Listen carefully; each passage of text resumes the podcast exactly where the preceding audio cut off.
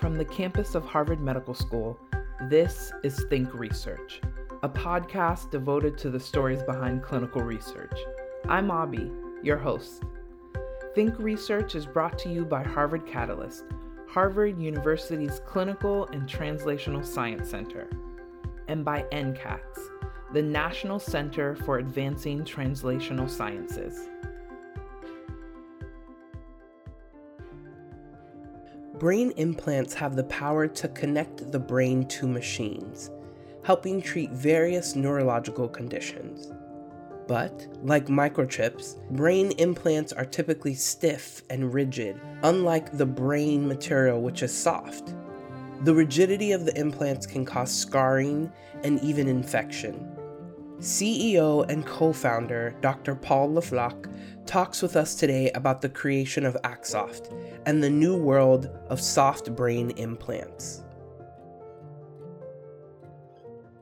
Hi, Dr. LeFloch. Welcome to the show. You are currently the co founder and CEO of Axoft, a neurotechnology company developing soft brain implants to treat neurological disorders. Can you walk us through your career path? Yes, of course. As you said, Paul Le Floch, a very typical French name. I grew up in the suburb of Paris in France. I did a master in Paris in executive engineering and I had an undergrad in actually in, in, more in science. So I wanted to stay close to science. So in parallel, I did another master that was more in applied sciences, applied physics, applied chemistry. And I've always been kind of in between the engineering and the science side.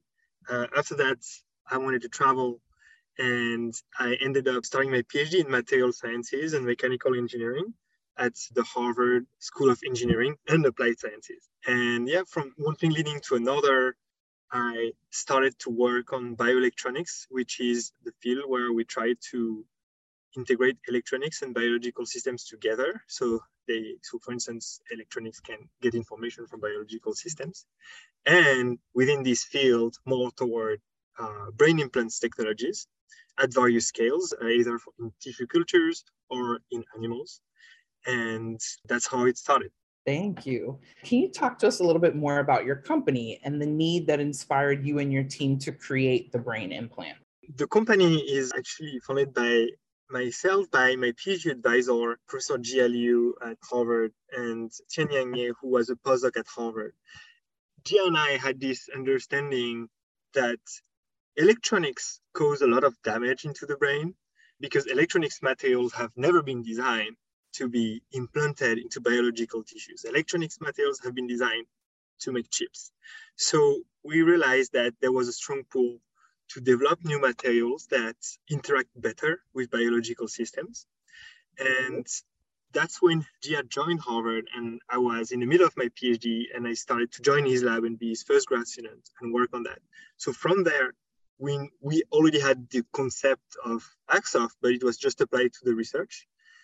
At the end of my PhD, the project was giving very good results, and we wanted to keep scaling it up, move, move toward more uh, like preclinical settings, and test the capabilities of the system to actually uh, help, potentially help patients. Because the problems that were driving us, that were problems from neuroscience, are actually similar to the problems that clinicians encounter regarding the capabilities of uh, medical implants.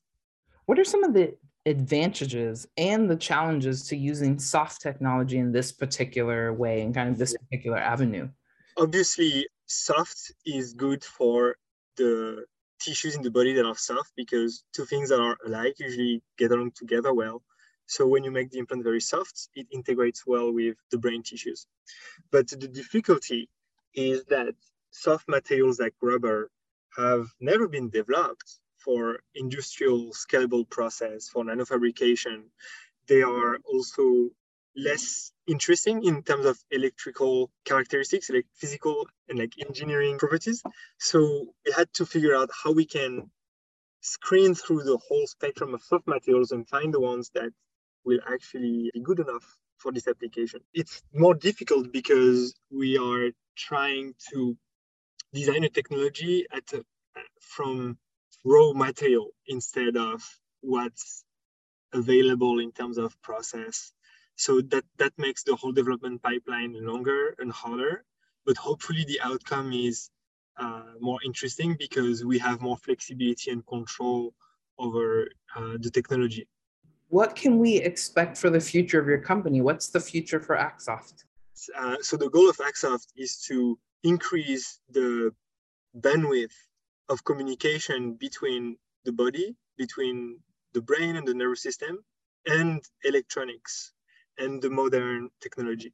We hope that we'll become the company that finally allow us to unlock the potential of the brain to communicate with as many neurons or as many uh, electrical signals in the body as possible.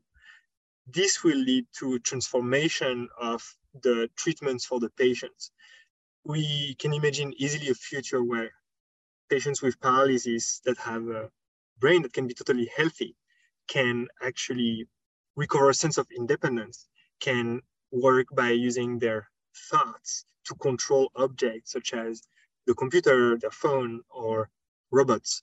But it also applies to even diagnostic device, long-term diagnostic of neurological disorders such as uh, uh, refractory epilepsy, where the treatment of some patients is simply limited by the capabilities of the technology. That's amazing as a CEO, you need skills that might not come naturally, or maybe are different from the skills you use on a daily basis with the engineering and the sciences. But what skills have helped you in your business success?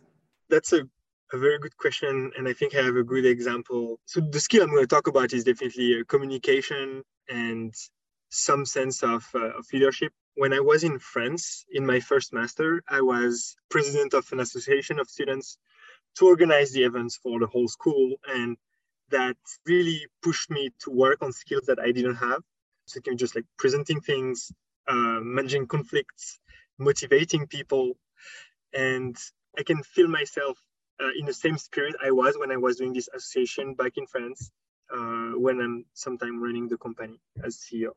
Thank you for sharing that with us. So, you attended one of our courses specializing in medical device development, transforming care with emerging novel devices, or Transcend. Could you talk a bit about your experience and some of your takeaways? Yes, the class at Transcend was, I don't know if I can say that, transcending. yeah, okay. because there were a lot of super qualified, super experienced people coming, and that gave me a strong base of people to interact with and also some clues about what are the next steps. To me, I don't come from the background of medical devices and healthcare. And it was opening to hear the perspective from experts and people who've been working in this field for so long and tell us like, oh, you know, you actually need to think about that because between your experience as a scientist and having an impact on on the life of people from the clinical perspective, but also from the business perspective, how you build up the business, there is a difference. And the class gave me takeaways to avoid some of the, the pitfall that like the researcher can fall in when they try to start a venture. So I want to step back for a moment and ask you a question about the technology for your company. One of the examples you said was someone, maybe in the future, someone who has paralysis may be able to work a robot or a computer or a phone by using their thoughts. Can you draw the connection between? Yeah. yeah thank you.